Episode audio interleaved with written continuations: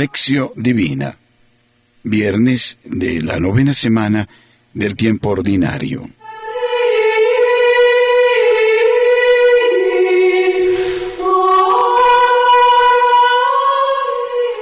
Lección.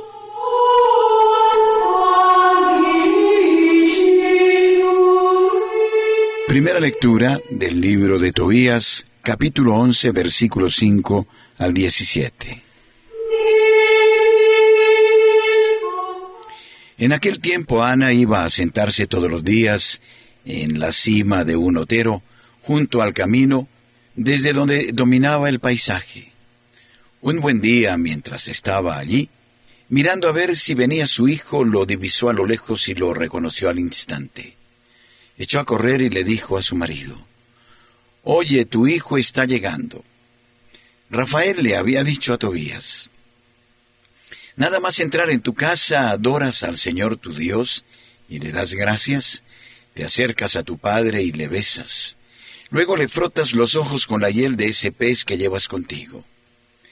Ten la seguridad de que enseguida se le abrirán los ojos a tu padre y podrás ver la luz del cielo, y al verte se pondrá muy contento. Entonces el perro que llevaban durante el viaje salió corriendo delante de ellos, como si fuera un mensajero llegado a su destino, exteriorizaba su alegría haciendo carantoñas con el rabo.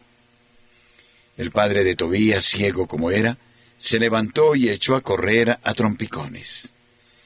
De la mano de un criado salió al encuentro de su hijo. Él y su mujer le recibieron con besos y rompieron a llorar de alegría. Luego adoraron a Dios, le dieron gracias y se sentaron. Tobías frotó los ojos de su padre con la hiel del pez. Aguardó cosa de media hora y empezó a salir de sus ojos una telilla. Era blanca como la fárfara de un huevo. Tobías la tomó y se la extrajo de los ojos, y así recobró la vista. Entonces él, su mujer y todos los vecinos glorificaron a Dios. Tobías dijo, Te bendigo, Señor Dios de Israel, que si antes me castigaste, ahora me has salvado y puedo ver a mi hijo Tobías. Palabra de Dios. Te alabamos, Señor.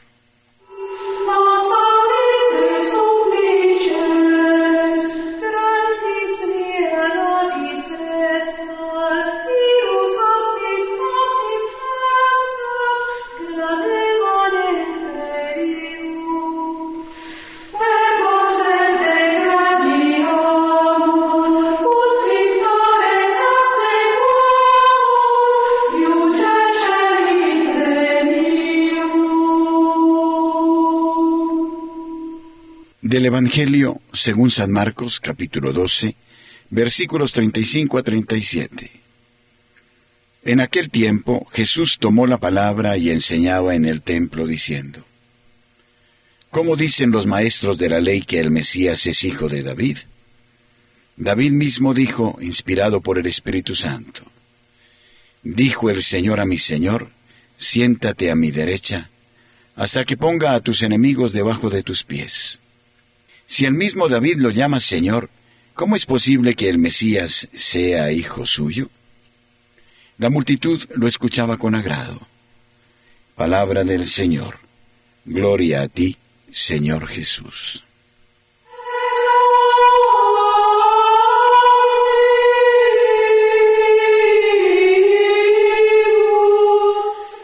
Meditatio.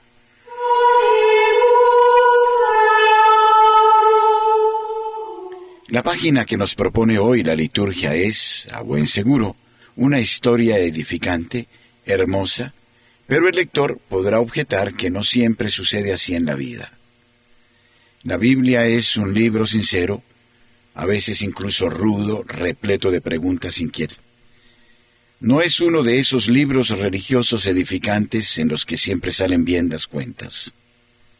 Hacer que salgan las cuentas es el deseo del hombre, pero no siempre el verdadero modo de manifestarse de Dios. Con todo, también en la Biblia, como ocurre precisamente en el libro que estamos leyendo estos días, hay páginas espléndidas de geografía edificante.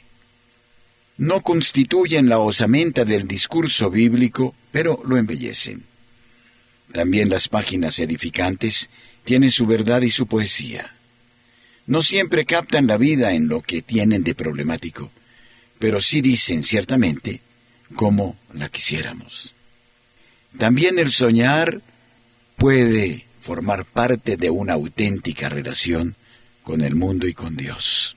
Y tanto más por el hecho de que también es verdad, si se tiene la mirada profunda de la fe, que Dios siempre hará que las cuentas salgan bien. Tal vez eh, no a nuestra manera, quizá no siguiendo nuestros tiempos, pero es seguro que saldrán.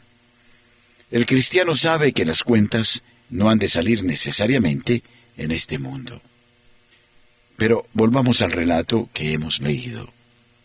Su primera característica es la alegría, la alegría coral de una familia que explota cuando el hijo que se había ido lejos vuelve y cuando el anciano puede ver.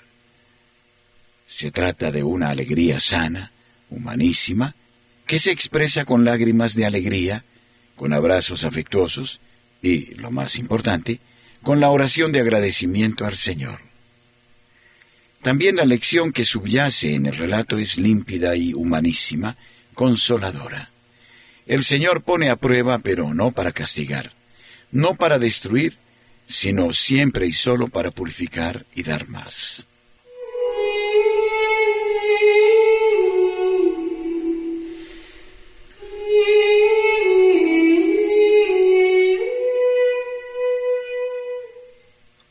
En el debate de hoy es Jesús el primero en pasar al ataque. Ya no son los otros quienes la interrogan, sino él quien plantea la pregunta. Se trata de una pregunta decisiva, una pregunta que no se pierde en aspectos secundarios, sino que va al centro de la fe cristiana. ¿Quién es Jesús? Esta pregunta ya había sido planteada en el capítulo octavo, versículo 27 y siguientes, pero allí solo a los discípulos. Ahora la hace a todos y especialmente a los maestros de la ley y a los fariseos. Y la plantea Jesús en el templo, en el corazón del judaísmo. Seguimos estando en el terreno de las escrituras. El Mesías no puede ser simplemente hijo de David, dado que el mismo David le llama mi Señor en el Salmo 110. La argumentación es apretada. Pero ¿qué es lo que hay detrás de este debate? ¿Por qué es tan importante? Porque la expresión hijo de David era un título mesiánico que no sólo evocaba el origen, el origen del Mesías de la estirpe de David, sino también un proyecto mesiánico, una restauración religiosa y política que habría llevado de nuevo a Israel al esplendor de los tiempos de David. Lo que está en juego, por tanto, no es sólo si Jesús es Mesías e Hijo, sino qué Mesías y qué Hijo. Horacio. Te bendigo, Señor, porque después de haberme probado me has curado. Te adoro presente en mi historia, sé que me amas. Eres tú, mi Dios, quien me visitas en el dolor. Eres tú, mi Dios, quien me das la alegría. Eres tú quien me visita en la oscuridad de la noche sin estrellas, en la mañana risueña de las promesas. Eres tú quien me visita en la angostura del camino, y tú también en los claros horizontes. Tú eres el apoyo del débil, la luz del ciego. Tú eres la patria del desterrado, el consuelo del que está solo. Que mi vida, visitada por tu bendición, pueda alabarte y bendecirte por siempre. Amén.